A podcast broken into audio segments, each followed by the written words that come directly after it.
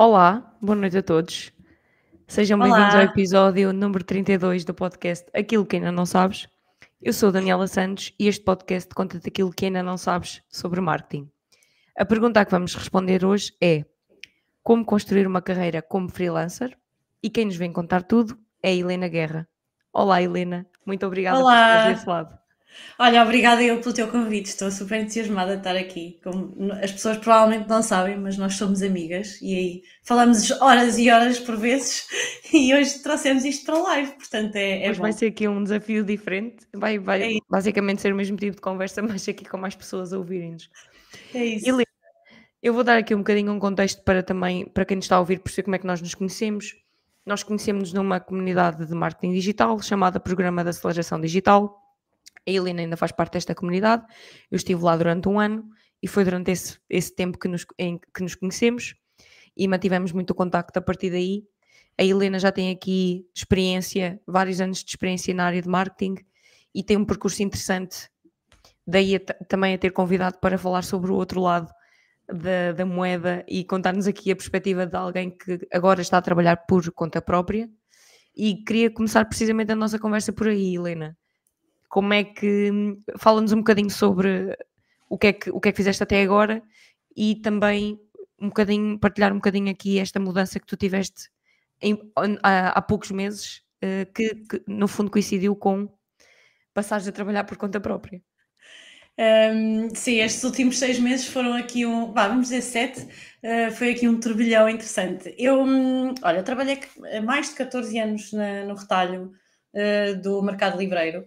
Eu, eu costumo dizer que fiz um pouco de tudo nesse mercado, desde trabalhar numa editora, fui livreira, depois geri equipa numa livraria na Almedina e depois, na- ainda na Almedina, uh, estive três anos no marketing Uh, onde eu contactei pela primeira vez com o digital e depois não mais, não mais deixei essa, essa área.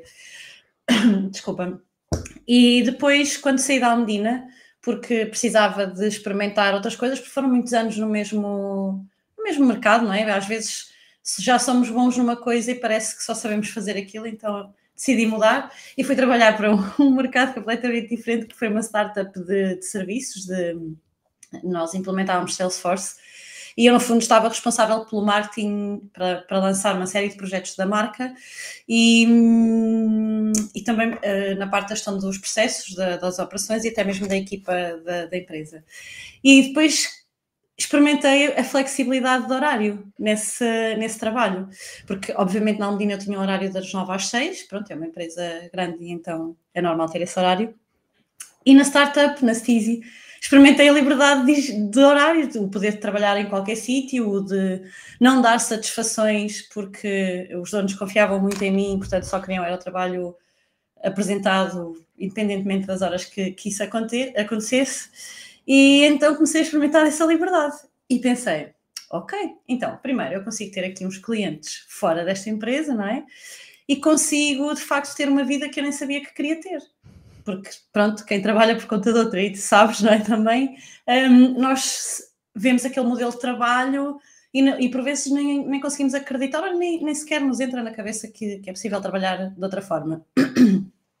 E então o que é aconteceu? Tive os meus primeiros clientes um, e, e fazia em simultâneo com a empresa e depois, ali no ano passado, em julho, a empresa acabou por suspender a atividade e foi a melhor coisa que me aconteceu. Aquilo que parecia um pouco incerto, depois acabou por trazer algo Sim. que não. Aliás, tu, tu própria também já partilhaste isso comigo, que é, nem era um, um objetivo que tu tinhas, porque há pessoas que têm esse objetivo desde muito cedo, desde que começam a trabalhar, que é quero ter o meu próprio negócio. Sim. E tu, Eu- eu, eu lembro s- nós termos conversas sobre isso. Será que agora Eu é nunca quis da, ser. da Helena arriscar? Será que não é? E é interessante como é que a conjuntura que te apareceu proporcionou que neste momento estivesses agora a 100% a trabalhar por conta É própria. isso. E, e- e é isso mesmo que tu disseste. Eu nunca quis ser freelancer ou empreendedor ou empresário ou o que fosse. É, Eu, eu tenho um bom exemplo em casa de. O meu pai é dono do negócio desde antes de eu ter nascido e, e eu olhava para aquela vida dele. eh, olhando só para a parte negativa das coisas que ele se ia queixando ao longo do ano, do tempo, dos tempos, e não olhava para quando ele efetivamente estava ótimo, que foi a maior parte do tempo, um, e que ele é o dono de facto de, de, da vida dele. Pronto, claro que assim, não foi fácil a minha decisão, não foi. Uh, foi um período que eu, eu, não sabia muito bem o que fazer, mas este fim de semana disseram-me uma coisa que foi que é verdade, que é eu quando percebo o que é que tenho de fazer e quando tenho as ferramentas para fazer, eu sou muito rápida a fazer, sabes? E quando, quando então eu, eu quando a empresa fechou, a minha condicionante também de freelancer também é diferente e também acho que é porreiro falar disso aqui. Um, porque não foi de facto uma decisão muito fácil, sabes? Eu agora estou ótima, mas o caminho até aqui uh, foi assim um turbilhão. Eu quando saí, então, quando, quando, fiquei sem trabalho, fiquei inscrita no IFP e tive de tomar ali uma série de decisões um, para me ajudar a que esta nova vida fosse menos difícil, vamos dizer assim. E, hum, e a verdade é que é muito bom estar deste lado como freelancer e, e não tenho não tenho muito de que me queixar, porquê? Porque eu encaro todas as dificuldades que tive, e já tive algumas, já tive, e depois certamente vamos falar disso para a frente, já tive clientes que não me pagaram, uh, clientes que são desagradáveis, e, mas a verdade é que eu olho para isto tudo como uma aprendizagem, pronto, o, o que me traz até aqui e, opa, imagina, poder estar com a minha família quando eu quero, ou, ou, poder, sei lá, passar uma tarde com uma amiga hoje porque eu não, não estava com cabeça para trabalhar, então passei a tarde com ela. Sei lá, esse tipo de coisas começou a fazer muito sentido para mim quando experimentei a liberdade ali de horário na, em 2022 e 2023 e então é isso. Não sei se me dispersei aqui muito, mas é isso. Não, não, acho que, acho que foi um resumo perfeito. Eu agora gostava de falar um bocadinho mais deste, deste arranque, desta, deste tempo, ou seja, deste aqui do timing da mudança. O que é que tu sentes que tem sido o principal desafio neste cerca de meio ano, certo? É, sim, assim a 100% é meio ano, sim. O que é que tu sim. tens sentido que, se calhar, olhavas inicialmente como um problema eh, e, e encaras agora como um desafio que, que no fundo se tornou uma aprendizagem? Até para quem nos esteja a ouvir e que possa se calhar estar numa posição em que tu já estiveste, ou seja, eu já tenho aqui alguns clientes de freelancing, será que chegou à altura? altura? uh, é assim, é, eu, é difícil, sabes, ser freelancer, é mesmo muito difícil. Uh, e, e, dizer só alguns problemas que se tornaram desafios também não é fácil, porque de facto é assim, eu estou Uh, tô, acho que se percebe, e quem me conhece percebe que de facto eu estou ótima e estou feliz e estou a fazer coisas que gosto e tenho a possibilidade de escolher com quem trabalho, inclusivamente. Mas imagina, quem trabalha por conta de outrem está habituado a seguir as regras desse outrem, da empresa em que está inserida. E nós temos a, perceber, a, a percebermos, a maior parte das vezes, as empresas, a maior, quase 100% das vezes, as, as, empresas têm processos e procedimentos e regras que tu tens de seguir e que tu te adaptas porque estás a trabalhar para eles. E essas regras e esses procedimentos fazem muita falta, sabes? E uma das, das coisas que mais me custou um, foi. Um, definir quais são os meus processos, definir quais são as minhas regras, um, como é que eu faço propostas, como é que eu faço gestão de clientes. Uh, isto de gestão de clientes foi uma necessidade que eu tive no final do ano passado, um, que eu percebi que eu não estava a fazer uma boa gestão para os clientes, que não era bom para eles, nem sequer era bom para mim. Eu defini, eu defini logo coisas bem no início, mas já lá vamos. Mas isto dos processos da minha organização. A minha organização foi caótica até ao final do ano. Um, e isso começou-me a perturbar muito, principalmente ali em outubro e novembro. Tive ali uns meses muito difíceis porque. Hum, no fundo, passas a depender apenas de, de ti própria passo... e a responderes a ti própria. Sim. Eu não tenho de dar satisfações a ninguém, porque eu já fazia um reporte semanal ou quinzenal aos clientes, fazia, ou os que precisavam só de uma reunião mensal, isso acontecia e o trabalho aparecia feito, mas depois eu não tinha, porque, por exemplo, eu tinha, tinha liberdade quase a 100% na startup e não dava feedback a ninguém, mas se eu precisasse dar, sabes, estava lá a estrutura. Então isto, uh, ser 100% dependente de mim, foi assustador e deu cabo de mim aqui por dentro. Depois outra coisa foi a dificuldade de precificar. Acho que isso hum, é dificuldade de toda a gente que está a começar, sabes? Quanto é que vale o meu tempo, quanto é que vale o meu trabalho e o, hum, o mentor que nos juntou não é? o Roberto, eh, ele fala muito disso e eu fui ouvindo algumas coisas e, e fui falando com pessoas que já são freelancers há, há algum tempo também, só que depois nós não falámos muito sobre, sobre o que é que eu faço, nós as duas temos mais ou menos a mesma a mesma, vamos dizer, paixão que é, nós não somos especialistas especificamente numa área do marketing, um, o que faz de nós uh, difícil, é difícil para, para, as pessoas que nos veem compreender aquilo que nós fazemos, não é? Então isso... Sim, no fundo perceber eh, o valor que tu lhes acrescentas. Exato, e... Sim, eu lembro-me nós falámos disso é mesmo, como é que, e nós trocámos impressões de como é que eu a partir de agora me vou posicionar como alguém que agrega valor de uma forma universal e não, e não especializada que é um desafio. É, é, é extremamente difícil. Estou, estou neste momento a trabalhar com uma pessoa, com, com a Raquel, que me está a ajudar nisso, mas ainda assim, eu agora tenho muita clareza daquilo que eu quero fazer e este ano defini aqui uma série de coisas uh, para acontecer, mas para mim não fazia sentido nenhum. Mas quem é que vai comprar uma pessoa que vai gerir o marketing da sua empresa? Ou quem, quem é que vai comprar consultoria com uma pessoa que não é especialista em determinado tema e que o vai ajudar, sei lá, a olhar para todo o negócio. Como é que eu vou comunicar? Isso foi também uma das coisas que me gastou muito, como sabes.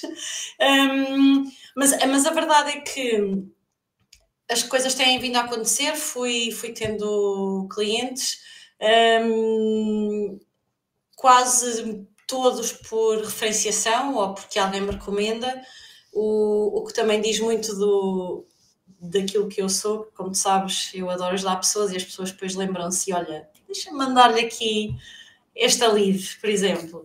E isso tem sido, é das coisas que estou mais grata, é das pessoas que tenho à minha volta porque se lembram de mim e me, e me encaminham pessoas. Uh, não significa que eu feche, feche todas as leads, mas, mas isso, estes acho que foram assim os principais uh, problemas que eu agora encaro como, como um desafio. Que hum, eu também não aprendi isto assim de um dia para o outro, um, porque imagina. E vais continuar a aprender. Ah, sem dúvida. Vai agora ser um processo que não, nunca vai parar. Eu tenho a certeza absoluta que vou levar muita lambada ainda da vida, como eu costumo dizer. Mas sabes, eu agora sinto que estou muito mais. Já levas é com mais uh, suporte, com mais estrutura, sim, para enfrentar sim, isso. Sim, porque uh, eu acho que já te contei esta história de quando é que eu tomei a decisão de ser freelancer eu estava muito preocupada com o meu futuro porque estou habituada a, estava habituada a viver de ordenado em ordenado e poucas poupanças e sabia lá eu sequer pensar em estruturar-me aqui como pessoa de negócios, né?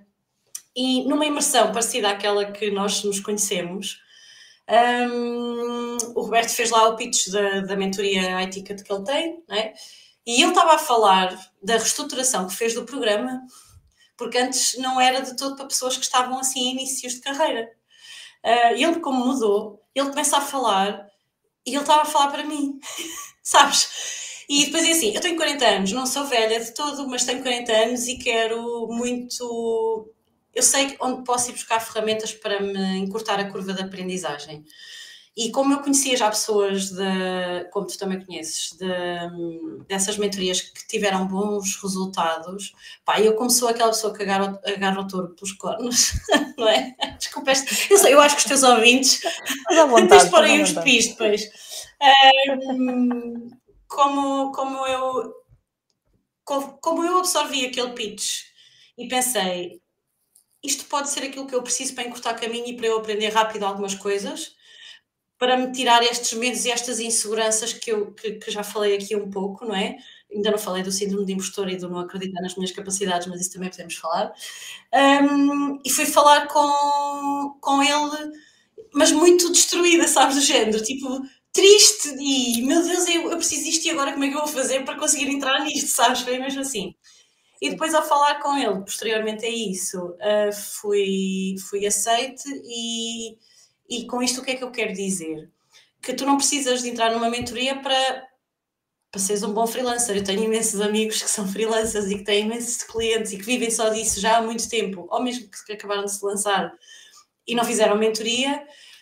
Um, mas a verdade é que eu, em quatro meses, uh, pá, eu dei aqui um salto muito grande, sabes? Uhum. Porque eu aproveitei efetivamente tudo aquilo que me foi dado, inclusivamente tempo com, com as pessoas, com o grupo e, e, com, e com ele, e aproveitei mesmo para tudo, eu apliquei tudo, sabes? Eu, e nós também já falámos sobre isso eh, em off, que é quando, quando tu fazes este tipo de investimento numa mentoria, e quando falamos em mentoria também, também podemos tam falar de formações. Sim. Tudo depende do, do teu grau de envolvimento e de, depois de, ou seja, do teu comprometimento com isso, com, com a tarefa em, em questão, com aquilo que estás a fazer. Porque Sem dúvida. Concordo em absolutamente que não precisas de estar numa mentoria ou pertencer a uma comunidade para ser freelancer. Tenho vários colegas meus que também nunca estiveram numa comunidade como aquela em que eu estive e aquela em que tu estás e têm sucesso. O que eu sinto que pode fazer diferença em determinados contextos é aquilo precisamente que estavas a referir. Se calhar vais ter, entre aspas, mais facilidade em conseguir os teus primeiros clientes, porque depois estás ali numa bolha de pessoas que te conseguem referenciar, mas tu também tens que mostrar o teu valor. Claro. Isso é como quando uma empresa, o teu CV pode ser recomendado, tu podes ser escolhida ou não, e depois, se for escolhida, tens que dar o teu melhor. E, e acho que acelera nesse sentido de, ok, estou aqui, e depois tens pessoas que passaram por isso que estavas a dizer, passaram pelas duas que tu passaste há mais tempo do que tu, ou se calhar de uma forma diferente. Um, o que não invalida que, por não estares, que não vais ter sucesso, concordo em Sem dúvida. Acho é que depois é, é, preciso, para quem esteja a ouvir e não, e não esteja, se calhar, muito por dentro deste mundo de comunidades de marketing digital e mentorias, existem clientes da mesma à, vossas, à vossa procura ou à vossa espera. Depois depende tudo da forma como vocês, da vossa estratégia, do vosso posicionamento, Sim, os meus, os meus, os meus primeiros clientes. É isso. A rede de contactos também já há muitos anos, não foi apenas numa comunidade que Sim, é, os, meus primeiros, os meus primeiros clientes nem sequer foram, nem sequer uh, estavam relacionados sequer com a comunidade. Portanto, uh, olha, bastou-me melhorar o meu perfil de LinkedIn, até vou contar esta, e, e foi, está, fez, já fez um ano, já fez um ano. Um, bastou melhorar o meu perfil de LinkedIn, fiz ali, pronto, pratiquei aquilo que nós sabemos sobre marketing, mas para mim, né?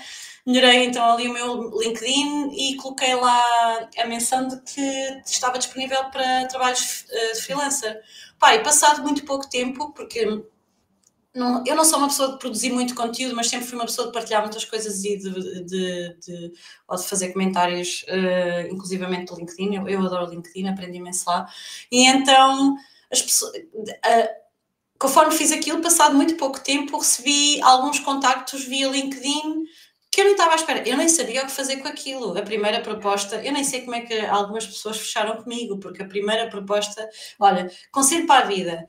Tenham sempre alguém que vos faça revisão da proposta, tipo alguém que leia português e saiba português, é super importante, porque nós somos humanos e damos, eh, fazemos gralhas e, e enganamos-nos, e aquilo, principalmente aquilo que é muito claro para nós que estamos no meio, não é claro para as pessoas que não são do meio e que querem os nossos serviços. Esse foi o primeiro ensinamento com, com aqueles meus primeiros clientes.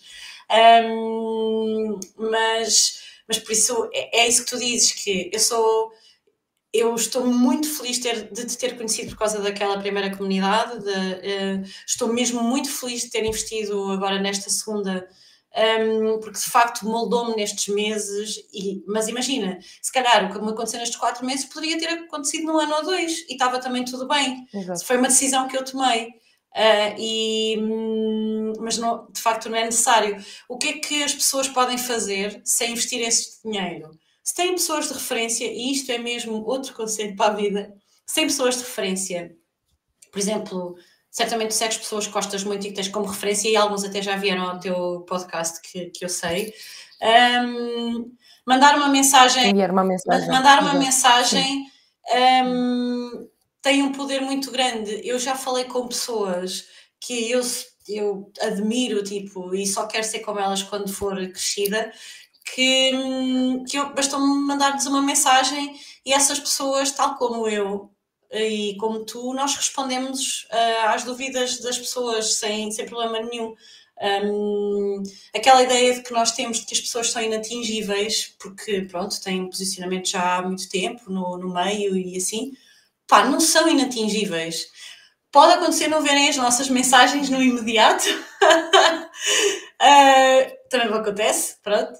Uh, mas as pessoas acabam por, um, por responder, sabes? E se não for esta pessoa, é outra. É, se tu queres mesmo ser freelancer, se é uma coisa que tu sentes necessidade, ou se a vida te, te forçou um bocado a isso, pá, é falar com pessoas. Mesmo que não tenhas o dinheiro para investir em grupos que te possam ajudar a acelerar, fala com as pessoas. Tipo, não é garantido se tu não falares. Isto também aprendi, até pessoalmente, eu tinha medo de falar com as pessoas, sabes? E, e para quê? Não é? Para nada. Não, não me ajudou em nada. Eu, eu gostava agora também de falar um, um pouco sobre mais o dia a dia e um bocadinho as dificuldades barra desafios, não é? Que, e tocaste nesse ponto há pouco, que foi a questão de como é que nós sabemos quanto é que vale o nosso, uh, nosso tempo para quem nos está a ouvir, que dica é que tu darias às pessoas que, que po possam estar a ter essa dificuldade? Tu, no teu caso, tu já tens um, um valores pré-definidos, fazes um valor por projeto, como é que costumas fazer essa gestão? Olha, eu não tenho valores fixos, porque, mais uma vez, os meus serviços são muito personalizados ao cliente que tenho à minha frente. Eu tenho serviços tipo, tipo, por exemplo, tipo, tipo, por exemplo, eu vendo consultoria a evolução em PEC, eu vendo mentoria, que eu acompanho as pessoas em sessões, ajudo-as a fazer e, e, meto as massas com elas ali para elas aprenderem. A consultoria é um serviço em que estamos ali mais em brainstorming e eu resolvo um problema específico da pessoa, por exemplo, e depois tenho as avanças mensais que, hum, que são as que eu mais gosto, obviamente, eh, porque eu ponho as mãos na massa e, hum, e e quando eu passo a, confiança necessária para o, para o cliente, no fundo eu faço toda a gestão do, do marketing ou da equipa de marketing ou da comunicação ou o que for, e, e isso dá-me muita pica, conseguir dar, às vezes eu consigo resultados em pouco tempo, porque chego a um negócio e as pessoas não sabem o poder do planeamento, sabes? Um, e... Às vezes parece que são coisas que, que são, entre aspas, simples ou que parecem, e, e, a perspectiva de alguém de fora pode, pode ter um impacto muito grande na forma como a comunicação acontece, como os processos estão construídos, cadência de e-mails que sejam enviados. Tudo, tudo. Uma, uma série de exemplos. E, sim, sim. e eu, às vezes, eu até penso: caramba, mas isto é tão óbvio para mim e estão-me a pagar este valor e, e fogo. E é aquela história do, do síndrome de impostor, sabes? Mas depois, o que é que eu fiz? Não sei se tu segues, eu acho que sim, que segues o Luís Diogo. Um, Sim. Há muito tempo, ainda nem eu pensava ser freelancer, ele fez ali umas lives em que ele fez a seguinte pergunta: um, sabes calcular o teu valor mensal para teres a vida que tu queres? E eu não sabia. eu sei as contas fixas que tenho, sei as contas variáveis que tenho, e eu nem nunca tinha feito isso, nem, nem nunca tinha posto isso no papel, sabes? Então, o primeiro passo para saber especificar os teus serviços é Excel. Quanto é que eu gasto por mês em tudo na minha vida? Quanto é que eu gastei no segundo mês da minha. Fazer aí uns. Eu, o que eu fiz no ano passado foi. Eu fiz o cálculo para trás a três meses. E para mim é fácil, porque eu pago quase tudo com multibanco, então fui ao extrato do banco e vi o que é que eu gastei aqui, o que é que eu gastei ali, pronto. Um, e fiz ali para três meses para trás, para eu perceber quanto, quanto é que vale o meu tempo, porque eu preciso pagar essas despesas, não é? Pronto, isso foi, isso foi o primeiro passo. O segundo passo foi, ok, mas a vida não é só despesas, eu não vou estar a trabalhar só para pagar a minha casa e afins, não é?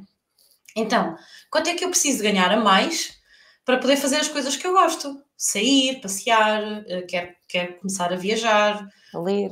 Não me digas nada, porque eu estou a olhar ali para a frente. uh, comprar um livro ou dois por mês, uh, pronto. Fiz esses cálculos todos e sim, coloquei tudo, mesmo tudo, um, e percebi o meu valor, sabes? E depois o, o Luís Diogo, na altura, fez. Uh, pronto, fez lá umas contas, eu sou de letras, não, não, não consigo lembrar-me, mas, mas na verdade é, é pensar quanto é que efetivamente tu precisas por mês para daqui a um ano, por exemplo, teres a tua almofada financeira, uh, teres, teres vivido uma vida que tu consideras que é a tua vida de, de sonho e que não seja só trabalhar. Pá, aquilo marcou-me muito, ainda não sabia que ia ser freelancer, mas aquilo marcou-me muito.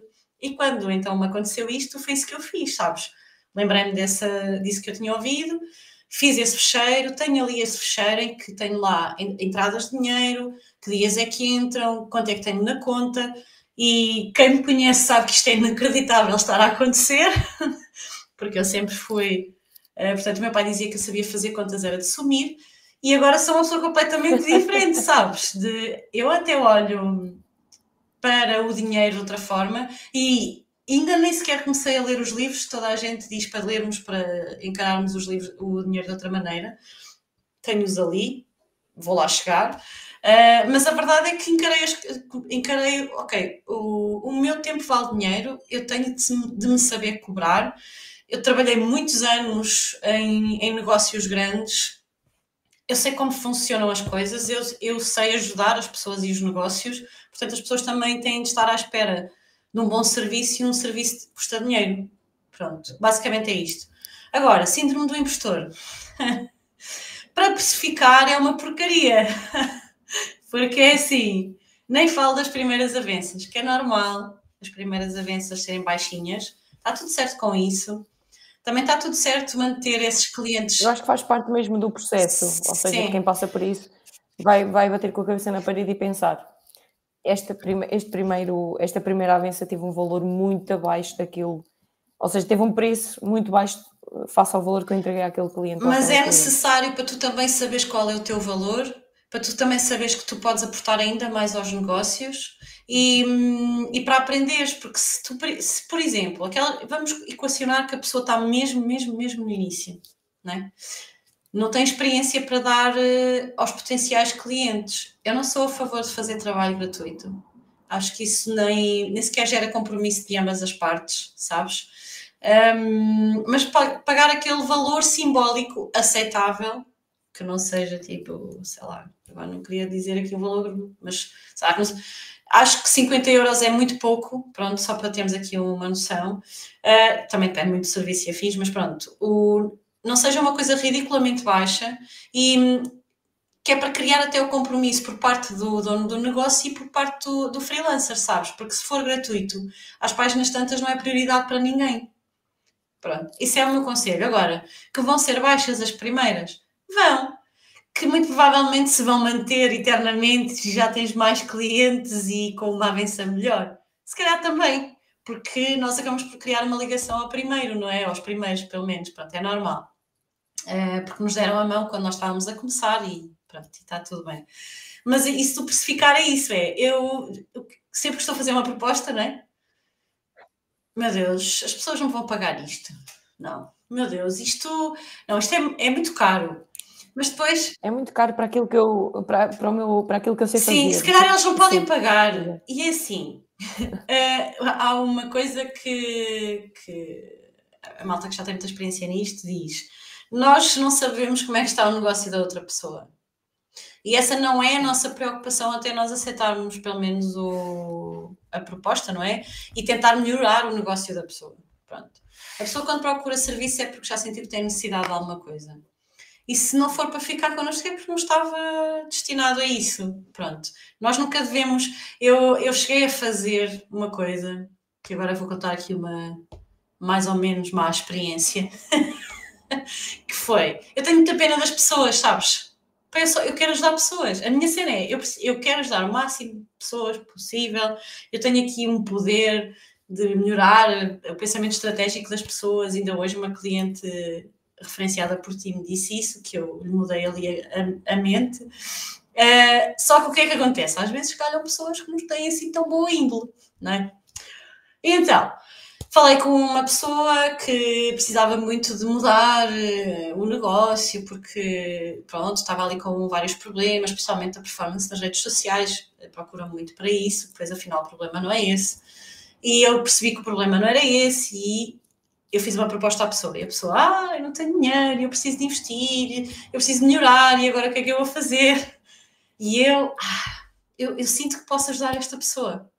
Então, redesenhei completamente a proposta que eu tinha com, com essa pessoa, uh, baixei o preço, porque eu, felizmente, eu vejo muitas lives e consumo muito conteúdo gratuito e quando se baixa a, a vença ou a proposta, tira-se serviço e compromisso, nunca baixar preço sem tirar serviços. E então renegociei, não é assim, e, e disse-lhe, pronto, eu ajudo desta maneira, uh, mas tu tens de trabalhar muito do teu lado e, e tens de pagar um, antes da primeira, da primeira reunião que vamos fazer. Porque este é outro ensinamento que é nós devemos receber antes do serviço. O cliente fica mais comprometido, nós ficamos comprometidos, não estamos à espera de entregar trabalho no final do mês porque vamos receber. Pronto. O que aconteceu? Mas aprendeste isso, se calhar. Da pior só... forma.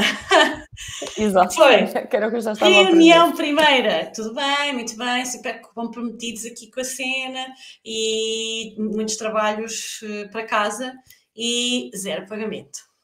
Marcámos a segunda sessão e eu disse: Olha, pagamento é assim assado antes da próxima sessão. E eu todos os dias ia à conta ver se caía, né? todos os dias. E nada. E eu, ah, detesto pedir dinheiro às pessoas. Detesto.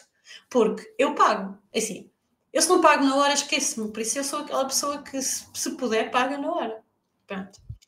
Eu acho que essa é uma das questões mais chatas para quem está numa posição de freelancer. Sim. Entre aspas, ter que estar a pedinchar por valores que estão pendentes. É... Mas hum, mas é assim, é, mas temos que ir atrás, porque. É assim, uh, os sorrisos e a boa vontade não pagam contas e nós precisamos de água e de luz e de teto, mesmo que tu tenhas uma casa própria, muito provavelmente estás a pagar ou o IMI ou o empréstimo, por isso, pagas a tua gasolina, tu precisas de dinheiro para, so para sobreviver, já nem estou a falar de viver. Por isso, segunda sessão aconteceu sem pagamento. E depois, um, não vale a pena contar assim a história muito em pormenor, porque também não me interessa uh, muito, mas ensinou-me que não se, recebe, não se trabalha sem receber primeiro. O que é que aconteceu? Assim que se tentou marcar uma reunião seguinte, eu comecei a dizer que só marcava quando o pagamento existisse. O pagamento nunca mais vinha Passados uns bons, bons meses, houve tentativa de marcar nova reunião e eu disse assim: olha, vamos acabar aqui a nossa relação comercial, não é? Que não, nem sequer existiu porque não, não houve uma transação. Um, e, e, pronto, ficas com. Olha, ofereço-te essas sessões que, que, que, não houve pagamento, não queres saber do pagamento, vai à tua vida, encontra outra pessoa que possa ajudar. E aprendi. Aprendi aí que temos de, de cuidar do nosso, do nosso fluxo de caixa, que é outro, outra expressão que eu aprendi. Um, e essa pessoa não, não agiu bem. Se não tinha dinheiro para me pagar, não tinha adjudicado e não tinha permitido sequer estar ali a trabalhar aquelas horas todas. Pronto, isso não, não se faz a ninguém, eu era incapaz de fazer isso. São as tais coisas que só se aprende passado algum tempo. É, são um bocadinho as dores de crescimento. Sim, sim.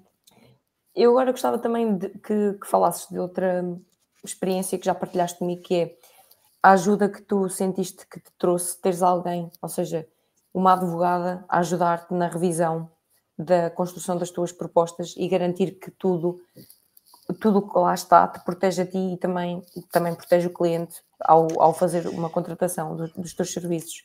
Em que momento é que tu decidiste recorrer aqui a esta ajuda e de que forma é que isso te ajudou?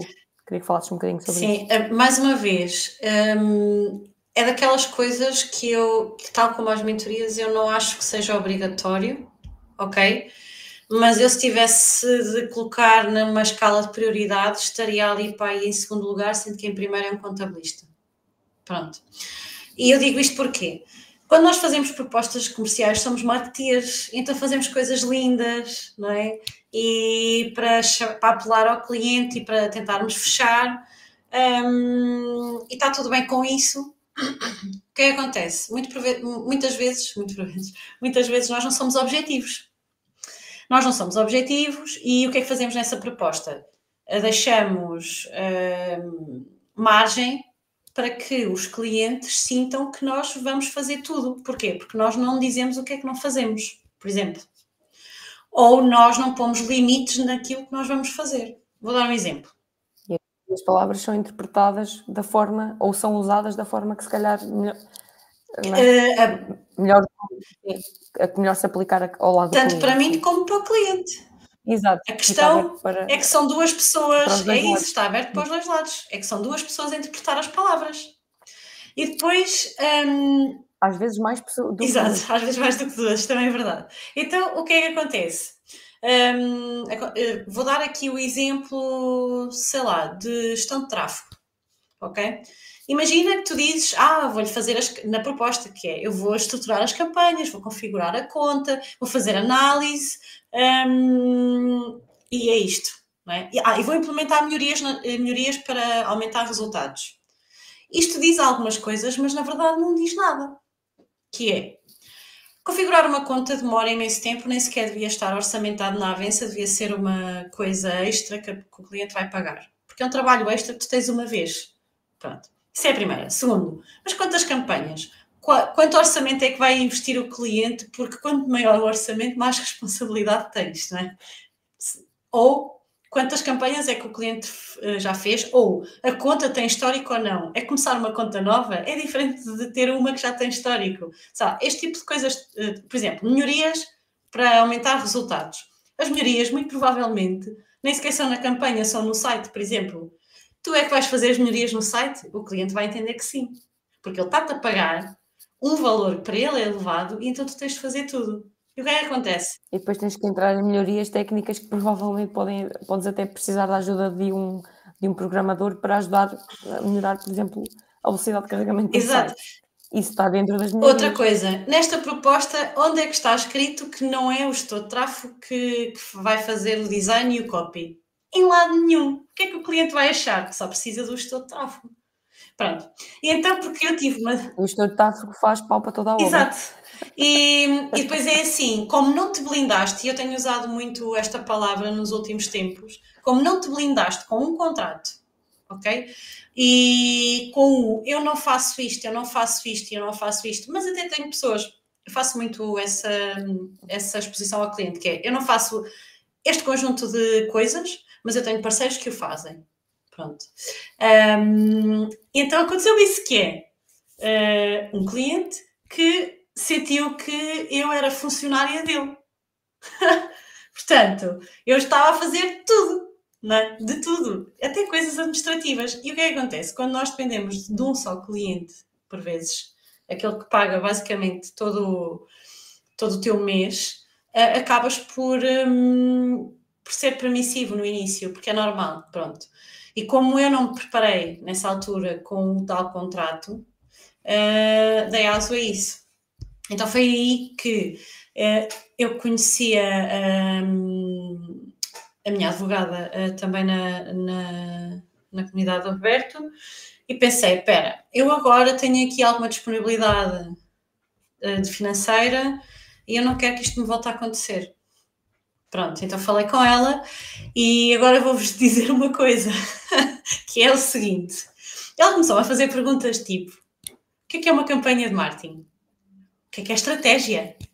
O que é que é ações de marketing?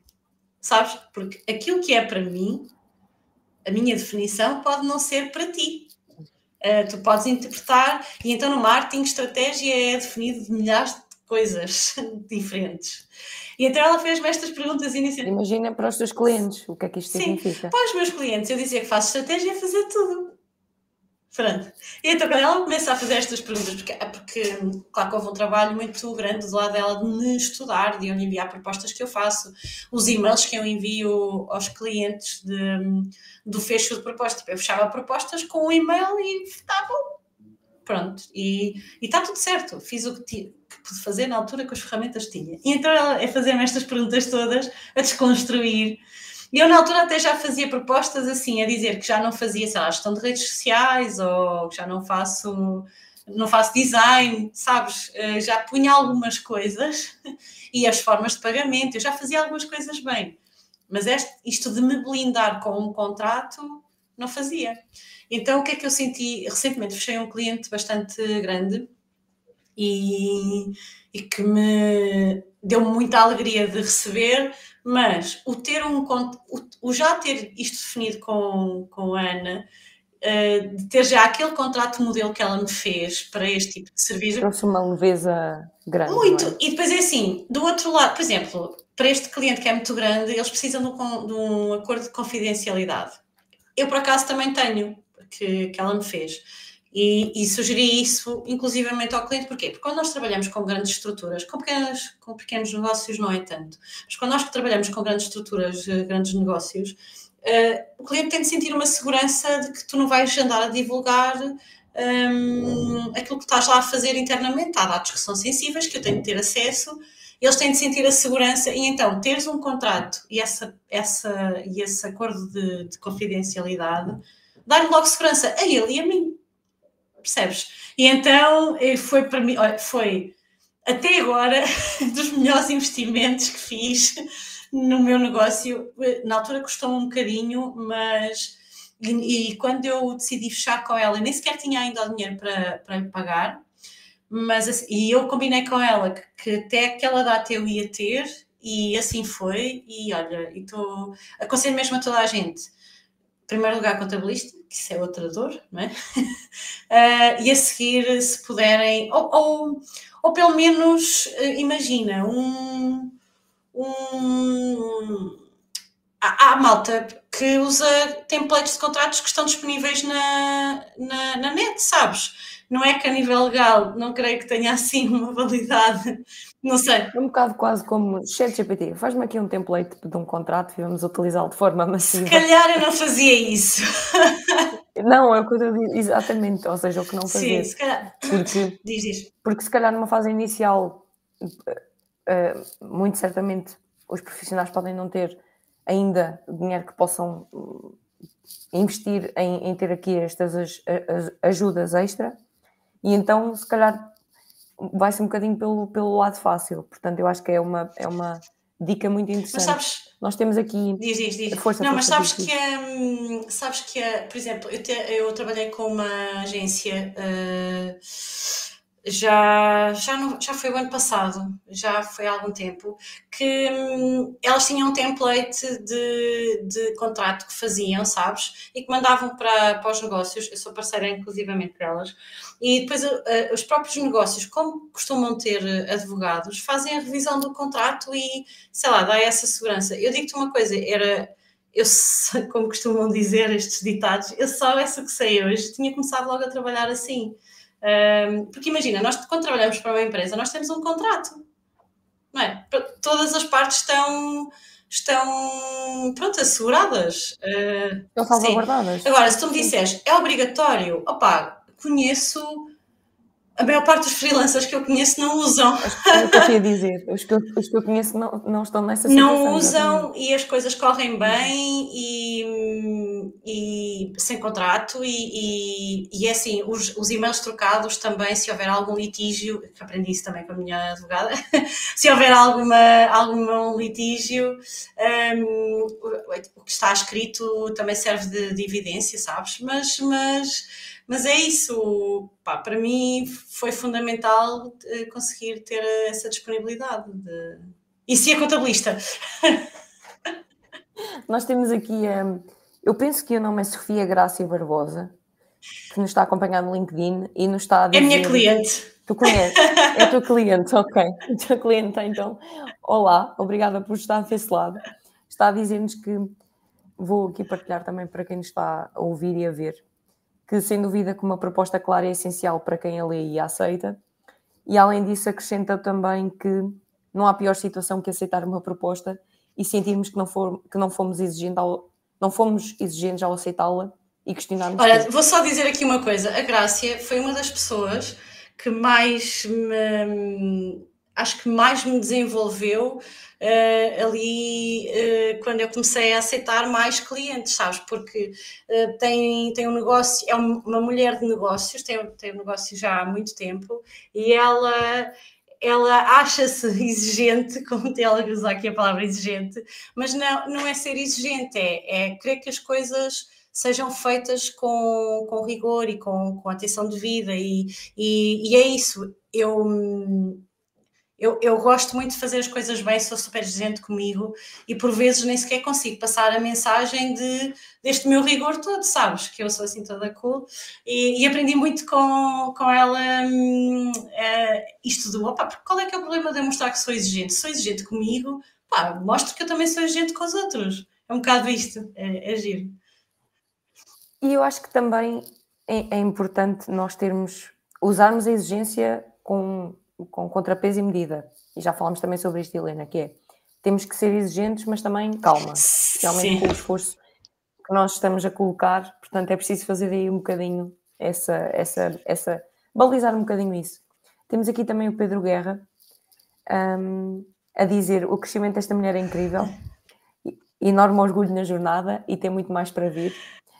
Pedro, concordo em absoluto, tenho acompanhado o percurso da Helena bem de perto e acho que é o início agora. Não sei se estás a ver pelo, pelo sobrenome, é da família. Ah, não, olha, não estava a perceber. É o teu é. irmão. É o teu irmão, ok, olha, não, não, tinha, não tinha percebido. Um, eu agora queria, Helena, falar um bocadinho ainda dentro deste tema, para, para fazer aqui a ponte. Já falámos um bocadinho sobre estas questões, este apoio de um contabilista e de, uma, e de um advogado ou de uma advogada, eu acho que é muito importante enquanto freelancer tu saberes gerir as relações com os teus, com os teus clientes. Nesta, nestes teus meses de. Aliás, tu já tinhas alguma experiência antes, mas mais no teu percurso como freelancer, dos últimos seis meses, que outras formas de proteção, se lhe pudermos chamar assim, é que tu encontraste?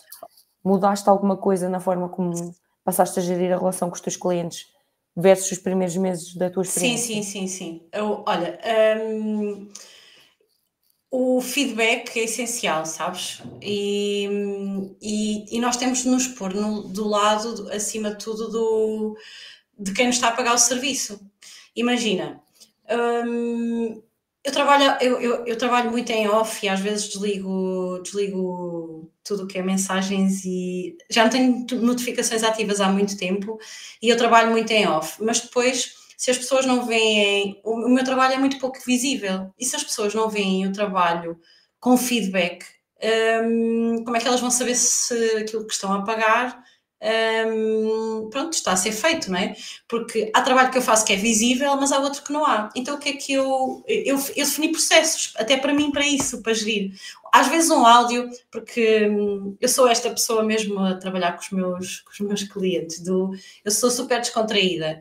Eu sou muito, eu respeito muito as minhas horas de trabalho e as minhas horas de descanso. Eu chego a uma hora que desligo por completo. Um, a não ser que a situação assim o exija de eu estar mais tarde, mas é, é pontual.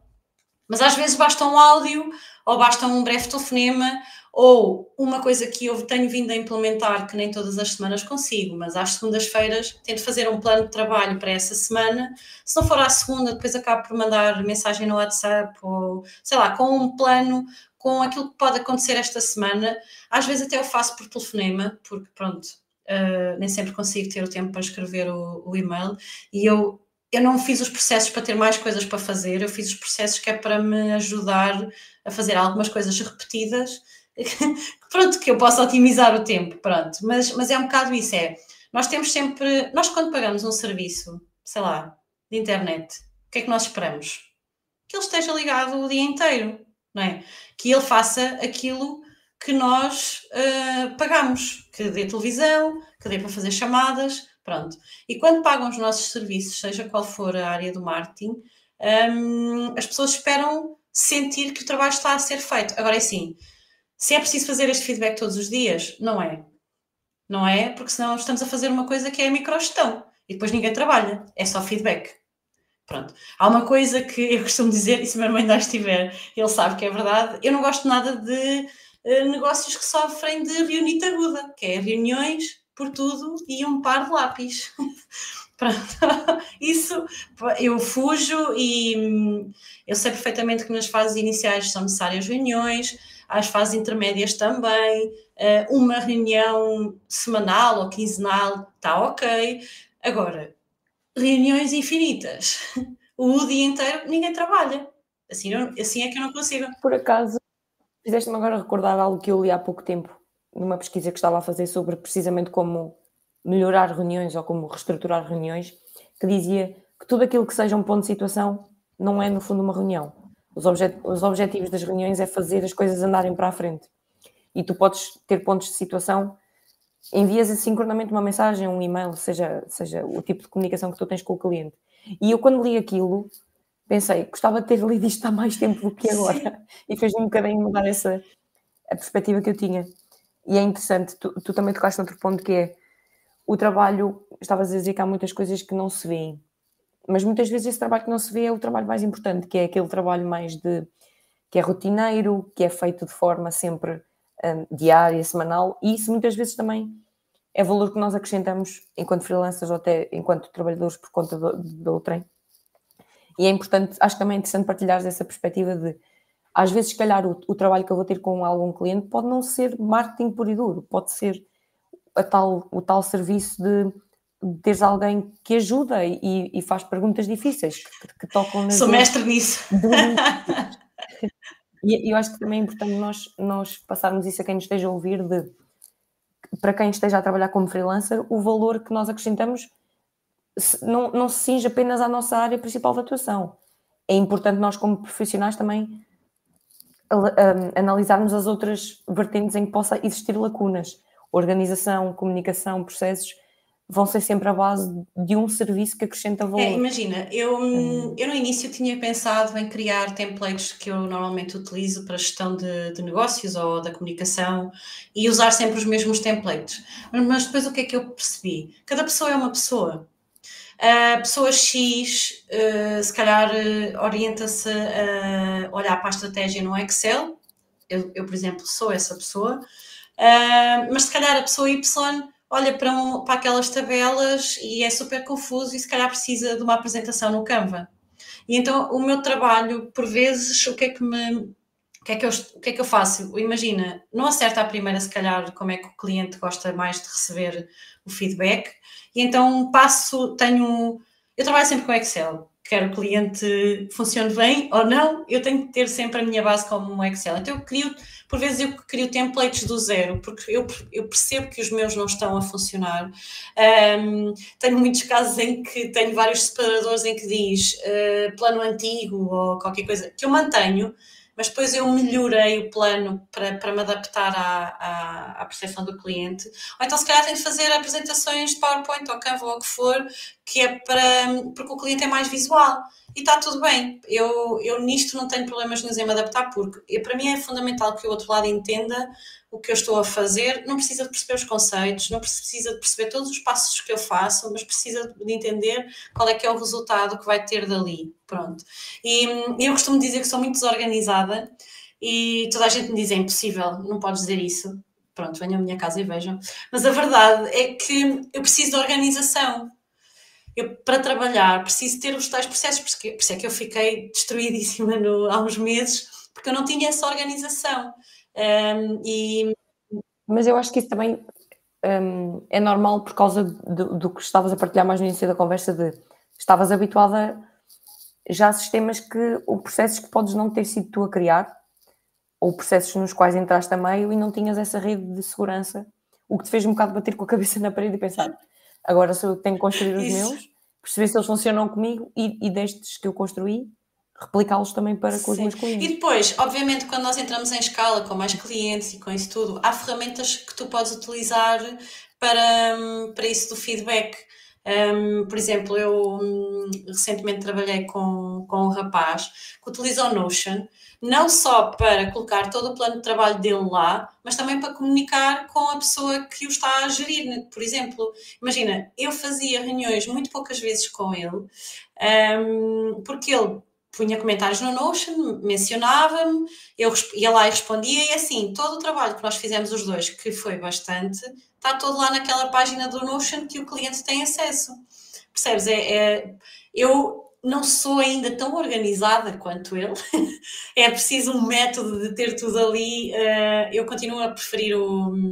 Adoro Notion para umas coisas, mas para isto de criar e definir estratégia, planos, planificação, cronogramas, continuo a preferir o Excel.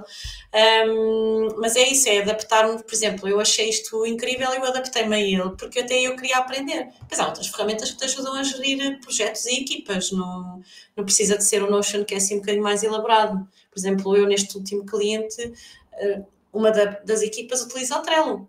E para mim aquilo é super fácil fazer o puzzle de organizar as tarefas deles lá no Trello. E, aí o mais importante é sempre analisar bem de que forma é que as ferramentas estão a ser utilizadas e, e, as pessoas que, eu, que as utilizam não sentirem que é um obstáculo, porque a partir do momento em que as pessoas estão a utilizar uma, uma determinada ferramenta e aquilo lhes está a causar assim é, resistência, é, está, está, tudo sim. dito. Significa que não é a ferramenta correta, uh, o processo pode não ter sido bem definido para ser utilizado nessa ferramenta e mais vale sempre começar por algo mais simples. Nós até falámos sobre isto há, há alguns dias, de começar com uma base, desenhar um processo mesmo no papel e depois transpô-lo para ferramentas que já existam ou para. existam no sentido de já estarem a ser utilizadas pelo, por ti ou pelos teus clientes ou para uma ferramenta nova. É, eu tenho um caderno para brainstorming comigo. Eu sou, sou igual a ti, nós falámos sobre isso, que é eu, eu quando as coisas não estão a funcionar aqui no, no computador, no digital, não é? Eu pego no caderno A4, que nem sequer pode ser A5, tem de ser A4, um, e tenho de pôr ali as coisas, olha, até fluxos, de e-mail. Antes de ir para o Miro ou para, o, para, para, a plataforma de e-mail marketing, eu às vezes as coisas, as coisas estão tão, estão tão perras aqui dentro, vai para o papel. Pronto, tá, e está tudo bem. Não, nós não precisamos todos ser os gurus das ferramentas. E eu queria dizer uma coisa muito importante, que é, as ferramentas não te vão salvar não vão salvar a tua organização, ah, é não vão. Uhum. Um, eu não, por acaso não foi quando já estava só como freelancer, foi até quando ainda estava na startup e ferramentas para aqui, porque pronto, é o mundo do, de, do SaaS, não é? Aquilo é só ferramentas por todo lado e super tecnológicos, e eu consumi muito e usei muito e depois até Salesforce estava a usar para, para gerir um, uh, uh, leads de, para, para, para, para a empresa e, e meu Deus, não é necessário. Quer dizer, é necessário quando já tens uma estrutura ou quando não estás a trabalhar sozinho, sabes? Tu não precisas de um, de um Ferrari, isso na verdade um Fiat te leva ao destino. No início, não precisas estar a fazer esse investimento, porque vais perder tanto tempo só a configurar uma, uma ferramenta que depois, se calhar, não vais dar assim tanto uso. E digo isto, sei lá, sobre o Monday, sobre o ClickUp, sobre, sobre todas as ferramentas do, do Gira uh, são muito boas, mas se aquilo não vai de encontro às tuas necessidades, epá, não vale a pena. Usa o velhinho Excel, o Word, o caderno e está tudo bem. Eu tenho amigas freelancers que usam só agenda de papel e está tudo bem. E há muitas pessoas que, que, que utilizam a, a suite toda, toda da Google, ou seja, precisamente essas ferramentas que, que tu estavas a dizer, o Word, o Excel, uh, PowerPoint e, e, tudo é gerível a partir é, daí. Sim. Não podemos deixar que as ferramentas tomem conta de nós, nós é que temos de tirar uh, e fazer o fruto delas. 100% de acordo. Helena, nós estamos aqui a chegar ao fim. Oh. Vou voar. sempre. Eu gostava de fazer uma última pergunta que é, neste, neste teu meio ano de experiência como freelancer, o, o, o que é que tu gostaste mais até agora neste processo, para, para fecharmos aqui o nosso episódio? O que é que eu gostei mais neste processo? Meu Deus, um, não, não me lembro de, de, de pensar nesta pergunta. Deixaste-me agora. Então, já sei, já então, sei, já sei. Sim. É? Okay, eu, okay. eu tenho um perfil, eu tenho uma personalidade de, de. Eu tenho de me pôr em desconforto com frequência, que é para me sentir uh, assim com energia e de fazer coisas diferentes e, ou fazer as mesmas coisas de, coisa, de maneira diferente. E isto, como freelancer, é de estar totalmente na zona de desconforto e aprender todos os dias porque todos os dias acontece uma coisa para resolver, os dias não são de todos, não são de todo perfeitos. É verdade que eu tenho uma liberdade que não tinha antes, e se, se eu quiser agora trabalho até à uma da manhã e amanhã não trabalho, é verdade, um, mas eu também assumi aqui uma disciplina de, ter um, de definir um horário de trabalho, definir blocos de tempo para cada tipo de trabalho que eu faço, sabes?